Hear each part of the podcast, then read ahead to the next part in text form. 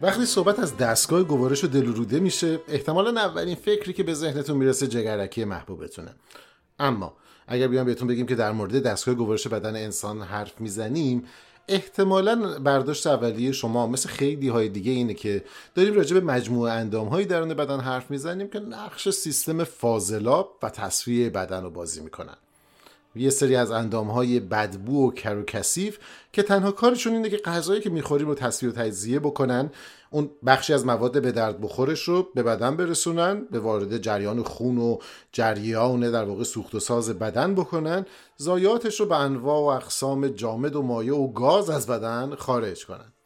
اما شاید باورتون نشه که این کم لطفی بزرگی به مجموعه اندام‌هاییه که علاوه بر همه اون کارهایی که فکر می‌کردیم و فکر می‌کنید انجام میدن درست هم هستش، نقش اساسی در سلامت ما یا بروز برخی از بیماری‌های به ظاهر بی‌ربط بازی می‌کنه. از اون مهمتر، شاید باورتون نشه که درون همین اندام‌های ما جهانی بزرگتر از هر کهکشانی از موجودات زنده وجود داره. این اصلاً از اون جملات انگیزشی نیست که او شما درونتون دنیاهای بسیار هست و خودتون جهانی هستید و اینها، نه. به معنی واقعی کلمه درون اندام‌های گوارش شما محیط زیستی وجود داره که تریلیون ها موجود زنده در اون دارن زندگی میکنن. البته از حضورشون اصلا نگران نباشید. سلامت من و شما و سلامت اون چیزی که بدن مینامیم به سلامت دنیای اونها وابسته است. به چیستا خوش اومدید. من پوریا ناظمی میزبان شما هستم و امروز شما رو در سفری همراهی میکنم که قرار ما رو به دنیای شگفت‌انگیز ماجراجویی تازه دانشمندان در زیست بوم دستگاه گوارش بدن ببره.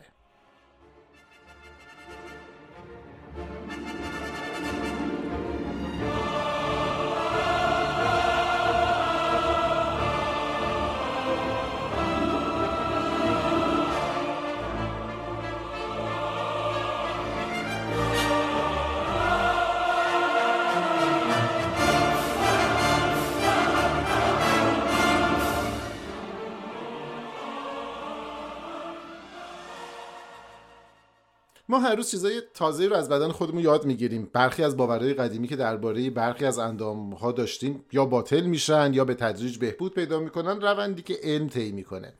برای مثال، خیلی پیشتر از دوران امروز برخی از طبیبان دوران باستان فکر می‌کردن مغز ما که درون جمجمه‌مون قرار گرفته، نقش اصلیش خنک کننده بدن انسان هست. مثل یه کولر عمل میکنه و گرمای بدن رو در واقع دفع میکنه. خب امروز فهمیدیم که چقدر این باور از واقعیت نقشی که مغز بازی میکنه دور بوده.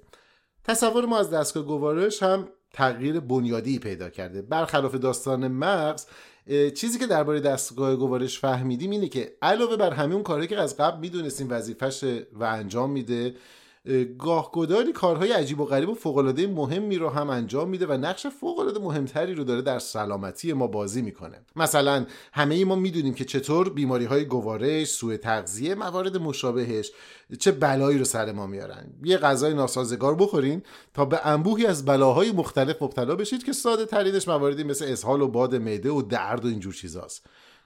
اما توی یکی دو دهه اخیر ما فهمیدیم، در واقع دانشمندان فهمیدن، که قضیه خیلی جدی‌تر از این حرف هاست. مثلا باورتون میشه اگه بهتون بگم که منشأ برخی از بیماری هایی که مربوط به اعصاب و روان هست، مثل افسردگی، ریشش رو دستگاه گوارشه؟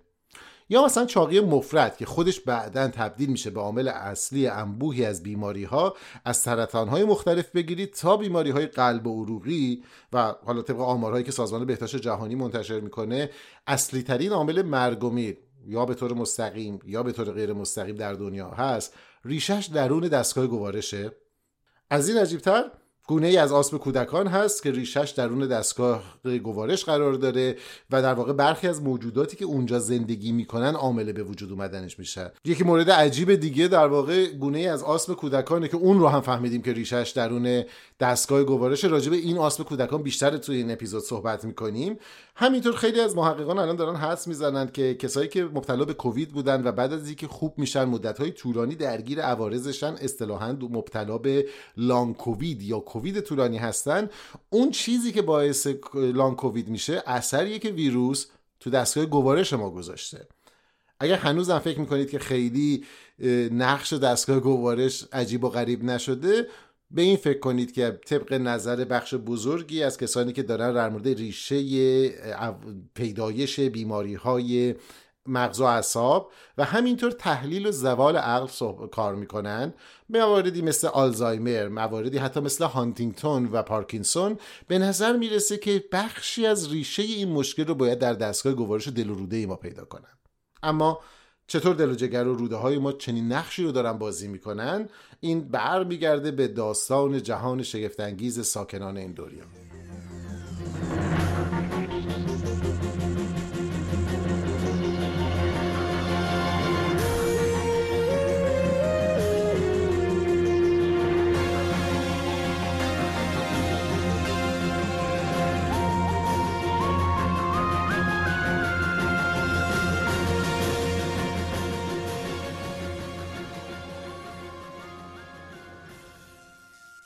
درون مجموعه اندام‌های دستگاه گوارش من و شما یه دنیای فوق‌العاده پیچیده و در هم تنیده وجود داره. انبوهی موجود زنده از گونه‌های مختلف درونش دارن زندگی می‌کنن، زندگی که اکثر اوقات مسالمت‌آمیزه. باکتری‌ها، ویروس‌ها، قارچ‌ها ساکنین اصلی این دنیان. البته گاه‌گداری سر و کله موجودات دیگه هم پیدا میشه. اینا کسایی هستن که ترانس پرس میکنن، در واقع گذر غیر قانونی از مرزهای دستگاه گوارش ما انجام میدن، وارد این دنیا میشن و مواردی مثل انگل‌ها یا حتی گاه‌گداری دیده شده بعضی از حشرات پیدا میشن یا لاروشون وارد میشه اونجا به دنیا میان، یا اینکه خود حشره میان و مدت طولانی زندگی میکنن در دستگاه گوارش. اما اینا بحث اصلی ما نیست. ما برمیگردیم سراغ ساکنان اصلیشون، همون باکتری‌ها و ویروس‌ها و قارچ‌ها که در واقع وقتی که آمارشون رو می‌گیریم چندین و چند تریلیون از اونها دارن درون بدن ما زندگی می‌کنن. اینا هر کدوم وظیفه‌ای رو دارن، به دنیا میان، وظایف خودشون رو انجام میدن، تولید مثل می‌کنن، می‌میرن. گاه‌گداری بین گونه‌های مختلفشون نزاع و درگیری اتفاق می‌افته. طبیعتاً ما به عنوان میزبان اونها هزینه این جنگ و جدال رو باید بپردازیم یا هزینه سوء رفتارهای اونها رو باید پرداخت بکنیم. و البته این فقط یه استفاده یک طرفه نیست. دستگاه گوارش ما به شدت وابسته است به وجود اینها و اگر اینها نبودن نمیتونست وظایف خودش رو انجام بده. به نوعی این انبوه موجودات دارن یک زندگی مسالمت آمیز با دستگاه گوارش ما انجام میدن که هر دو طرف در شرایط عادی ازش سود میبرن. در ضمن درست شنیدید، گفتم چندین تریلیون. البته واقعیتش اینه که عدد دقیقش رو هیچ کسی نمیدونه. بهترین تخمین ها اینه که یه چیزی بین 50 تا 100 تریلیون موجود زنده درون دستگاه گوارش ماست. یه ذره به این عدد فکر کنین، در حد مقیاس چند ده تریلیون داریم صحبت میکنیم.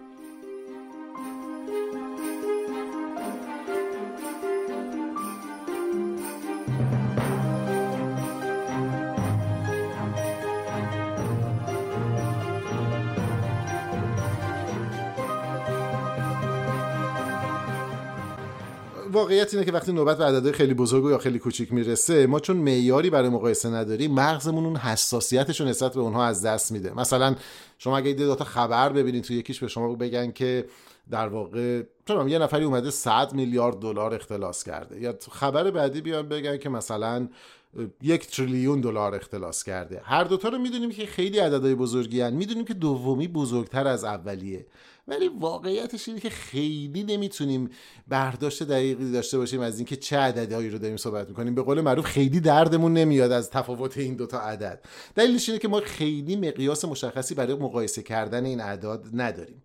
برای اینکه شاید یه درکی داشته باشیم از این تعداد، مثلا بیاین اون رو با تعداد تک تک سلول هایی که تک تک اندام های ما و مجموعه بدن ما رو ساخته مقایسه کنیم. یعنی شما تمام سلول هایی که بدن ما رو ساخته رو جمع کنین، بشمارید، بذارید یه طرف، بعد مقایسهش کنید با تعداد جک جونورایی که داخل دستگاه گوارشمون زندگی میکنن.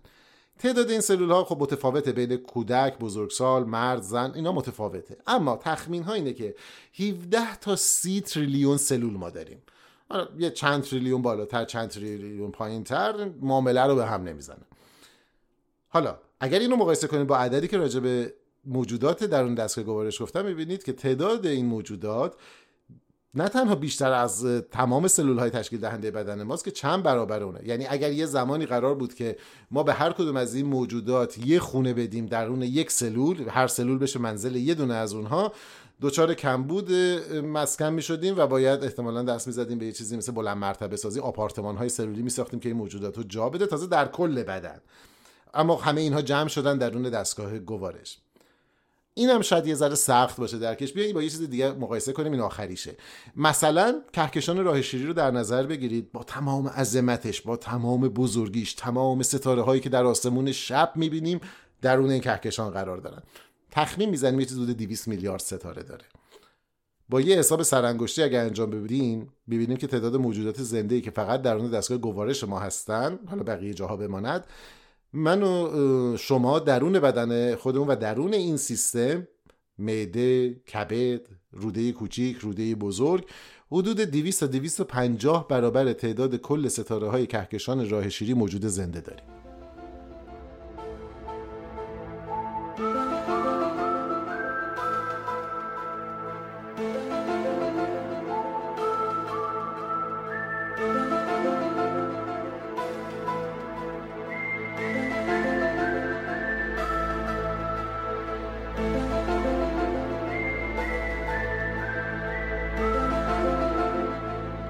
اما بیایم برگردیم سر داستان اصلیمون، خیلی دور نشیم. طی یکی دو دهه اخیر اتفاق خیلی مهمی در بررسی در واقع نقش این سیستم افتاده. محققای مختلف در کشورهای مختلف بررسی کردن، دیدن بسیاری از بیماریایی که ما بهش مبتلا میشیم و در واقع بروزش، عوارضش در جاهای مختلف بدن هست، ریشش تو نقشیه که این موجودات زنده دارن در دستگاه گوارش ما بازی میکنن.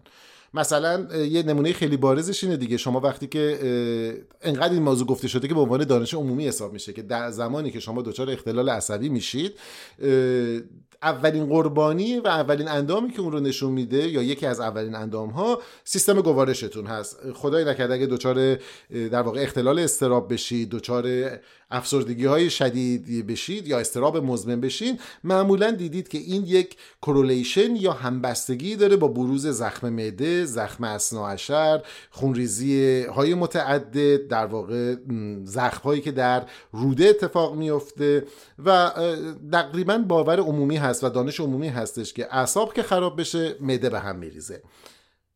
اما به نظر میرسه در یه موارد خاصی ما این داستان رو برعکس خوندیم و از آخر کتاب خوندیم. به عبارتی در موارد خاص، نه در همه موارد، اون اشتباه رایجی که ما همبستگی یا کورولیشن رو با علیت یا کازیشن اشتباه میگیریم، در این مورد هم اشتباه گرفتیم.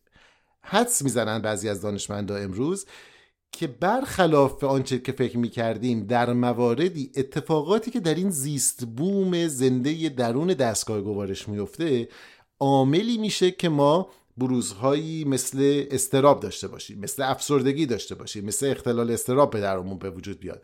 به عبارتی دلیل این که در معده ما یه سری اتفاقاتی میفته و آسیب میبینه این نیست که در جای دیگه‌ای اعصابمون به هم ریخته. گاه گداری ممکنه آن چیزی که در معده اتفاق میفته دلیل اون باشه که ما دچار اون اختلال‌های عصبی میشیم. انقدر این مواردی که اخیراً پیدا کردن تعدادش زیاد هست که خیلی از محققایی که تو این زمینه کار میکنن دیگه در واقع از مجموعه بیماری‌های نام میبرن که مجموعه بیماری‌های معروف به سیستم مغز گوارش هست، یعنی سیستم دستگاه عصبی و از اون چیزی که ما به عنوان اختلالات روانی میشناسیم اون رو دیگه مستقل فقط به مغز نسبت نمیدن، رابطه برقرار میکنن بین آن چیزی که مغز و دستگاه گوارش داره. به خصوص که ما امروز دلایل نسبتاً خوبی داریم که همونطور که گفتم بیماری هایی که در مورد نقصان عملکرد شناختی یا نقصان حافظه هستش، مثل آلزایمر که یکی از بیماری های جدی نگران کننده است، یا پارکینسون، یا در واقع مثل موردی مثل هانتینگتون، اینهاش عامل ایجادش، عامل در واقع تحریکش و آغاز به کارش درون دستگاه گوارش هست به جایی که درون مغز باشه.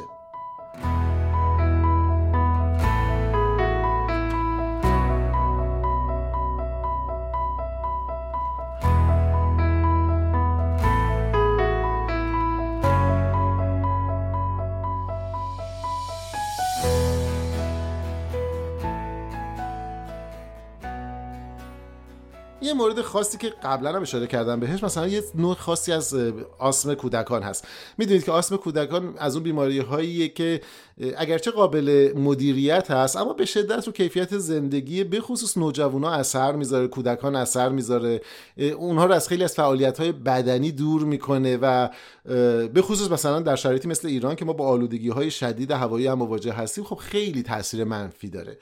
در سالهای سال دارن تحقیق میکنن که چه اتفاقی افتاده، چطور میتونن جلوی اون رو بگیرن. اخیراً گروهی از دانشمندا اومدن به این نتیجه رسیدن با بررسی‌های مختلف که دلیلی که نوع خاصی از این آسم کودکان اتفاق میفته اینه که یک نوع از اون باکتری‌هایی که درون در واقع سیستم گوارش ما هست سوء رفتار از خودش بروز میده به دلیل یه جهش ژنتیکی که پیدا کرده، در حین فعالیت‌های روزانه‌اش باعث میشه یه ماده شیمیایی آزاد بشه که اون ماده شیمیایی وقتی وارد جریان گردش خون میشه به جاهای مختلف میرسه، باعث میشه که کودک دچار آسم بشه. خب اگر یه تغییر ژنتیکی در یه نوع خاص باکتری از این تریلیون ها باکتری که درون معده و روده و کبد و بقیه سیستم دستگاه گوارش هستن باعث این اتفاق میشه، آیا ما میتونیم بریم یقش رو بگیریم و این سوء رفتارش رو اصلاح کنیم تا دیگه این اتفاق نیفته؟ برای این کار یکی از زنان شگفت‌انگیز دنیای علم معاصر ما پیش قدم شد.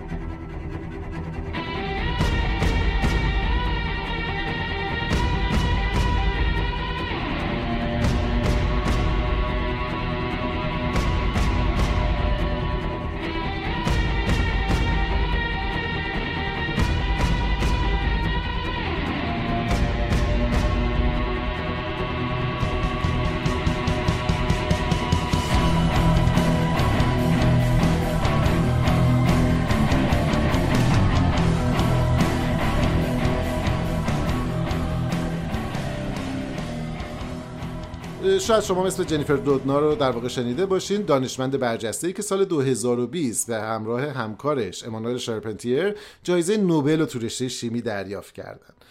دلیلی که اونا جایزه شیمی رو دریافت کردن تو سال 2020 ساخت یک دستگاه فوق‌العاده ارزون، فوق‌العاده دقیق و فوق‌العاده ساده اما فوق‌العاده کارآمد اصلاح و ویرایش ژنی بودش.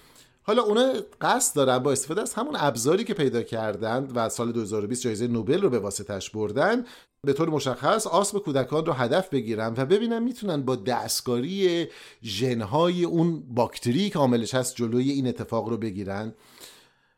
به طور خیلی خلاصه اگر بخوایم بگیم که این کریسپر کاس9 چی بود که اینها این جایزه رو در بابتش گرفتن و الان هم میخوان ازش استفاده کنن برای این مورد، بهترین مقایسه که میتونید انجام بدین اینه که اگر شما نقشه ترکیب لغاتی که دی ان ای رو ساخته مشابه بگیرید با یه متن حروف چینی شده در یه نرم افزاری، نمیدونم مثلا مثل ورد یا حالا هر نرم افزار مشابهی که در سیستم عامل خودتون استفاده میکنید، خب اون متن شما در واقع از مجموعی از حروف پشت هم با فاصله ها، حالا حروف در واقع سجاوندی و بقیه تشکیل شده، اما یه در واقع رشته است دیگه، یه رشته ای از حروف که پشت هم اومدن. دی ان ای ما هم همینطوره.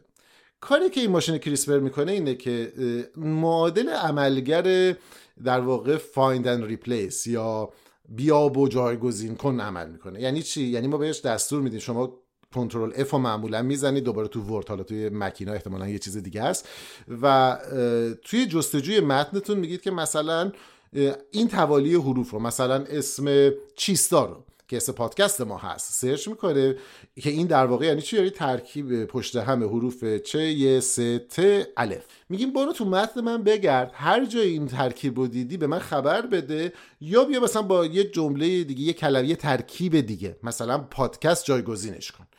یعنی هر جا این حروف چ، ی، س، ت، الف رو دیدی بیا با حروفی که تشکیل دهنده کلمه پادکست هستن، پ، الف، د، ک، س، ت، جایگزینش کن. به همین سادگی. این ماشین نه به این سادگی اما در مقیاس ابزارهای شیمیایی و زیستی به همین سادگی واقعا میره دی ان ای رو میگرده، اون حروفی رو که ما پیدا کردیم و میخوایم رو پیدا میکنه، کات میکنه، اگر دوست داشتیم با چیز دیگه ای جایگزینش میکنه. یه زمانی شاید مفصلتر واقعا لازم باشه راجع به کریسپر کاس9 صحبت کنیم، به خاطری که واقعا این یکی از مهمترین کشفیات قرن 21 بوده که کمتر عموم مردم ازش خبر دارن و واقعا چشمانداز پیش روش و در واقع کارهایی که میتونه بکنه فراتر حتی از تصورات ماست. اما بگذاریم حالا کاری که جنیفر دودنا و همکارانش دارن تو دانشگاه کالیفرنیا تو سان فرانسیسکو انجام میدن اینه که به عنوان اولین قدم رفتن اون باکتری عامل آس رو پیدا کردن، نقشه ژنش رو به در آوردن، دیدن چند تا حرف در این دی ان ایش هست که این حروف باعث میشه که این باکتری اون ماده شیمیایی خاص رو پیدا بکنه. پس یه بار دیگه مرور کنیم نقشه ژنتیکی که میدونید دیگه دستورالعمل زیستی یه موجود زنده است رو. در اون باکتری باز کردن، دیدن یه ترکیبی از حروف ژنتیکی وجود داره که این حروف وقتی که ترجمه میشه به رفتار باعث این میشه که اون ماده شیمیایی بدل تولید بشه و اون ماده شیمیایی بعدا میره آسپ تولید میکنه. حالا اینا دارن سعی میکنن که اون ماشین کریسپرشون رو، همون تابع بیابو پاک کن یا بیابو جایگزین کن رو، به نوعی طراحی کنن که بره وارد بدن این باکتریه بشه، در نهایت زمانی که تر پیشرفت کرد درون بدن ما، فعلا تو آزمایشگاست، دی ان ایشو بگیره، سرچ کنه، هر جا که اون حروفو دید دو طرفشو کات کنه. نتیجهش چی میشه؟ خب ویروس بعد از اینکه این اتفاق برای باکتری، ببخشید، زمانی که این اتفاق براش افتاد بقیه کاراشو درست انجام میده، اما دیگه هیچ دستورالعملی نداره که بیاد اون ماده شیمیایی رو تولید کنه. مثل این میمونه که شما یه برنامه کامپیوتری نوشتید، یه کد طولانی نوشتید، یه چند خط اون کد مرواقع به شما میگفتش که وسط ماجرا بیا مثلا یه صدایی رو پخش کن، یا اینکه بیا یه پیامی رو نشون بده که مثلا منتظر باشید تا این دستور تموم بشه. ما میایم اونو ور میداریم، حالا دیگه اون پیامو نشون نمیده یا اون صدا رو نمیده، ولی بقیه کاراشو داره انجام میده. همینجا شما ممکنه بگین که خیلی کار خطرناکیه، ما داریم یه چیزی رو دستکاری ژنتیکی میکنیم. خودت هم همین الان گفتی که چند تریلیون از موجودات انواع مختلف وجود دارن، یه دستکاری کوچیک از کجا میدونیم چه تأثیری رو بقیه میذاره؟ حرف کاملا درسته، اما دو تا نکته. یکی اینکه به خاطر درست بودن این حرف، اینها الان دارن تو آزمایشگاه این کارو میکنن، این رو وارد بدن نکردن و تا وقتی مطمئن نشن این کار رو انجام نمیدن. و نکته دوم این که این درست بودن به معنی این که ما جای دیگه هم باید حواسمون باشه. یادتون هست که ما بارها درباره این موضوع که مصرف بی‌رویه آنتی بیوتیک ها چقدر خطرناک صحبت کردیم؟ چرا این آنتی بیوتیک ها خطرناکن؟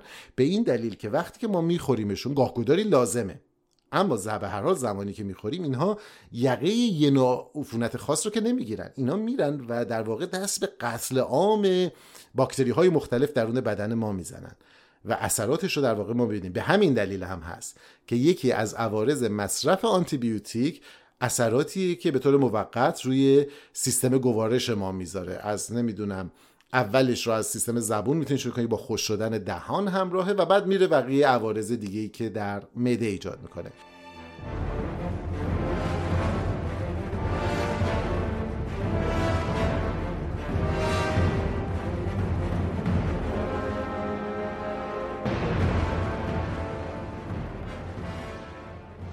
این پادکست چیستا بود که گوش دادید، پادکستی که نامش رو از ایزد بانوی خرد و دانایی و دانش ایران باستان وام گرفته. هر هفته سعی می‌کنیم که در این پادکست داستانی از دنیای شگفت‌انگیز علم و فناوری و آینده‌نگری رو براتون روایت کنیم. من پوریا ناظمی میزبان شما در این پادکست هستم. تا هفته بعد، بدرود.